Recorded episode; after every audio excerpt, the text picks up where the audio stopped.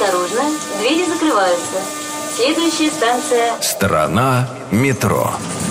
К 80-летию московского метрополитена. Наверное, каждый пассажир метро обращал внимание на то, что перила эскалатора движутся либо быстрее, либо медленнее ступенек. Работники метро иногда отвечают, что это сделано для того, чтобы пассажиры не заснули на эскалаторе. Но это шутка. На самом деле скорость перил зависит от степени изношенности блока, который их вращает.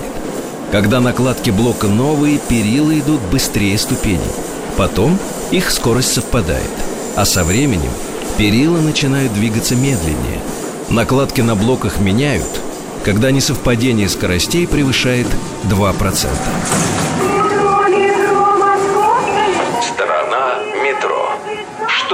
Скрывается под землей? Полная версия по субботам с 6 вечера, а также в любое время на сайте Радио Маяк и в подкастах iTunes.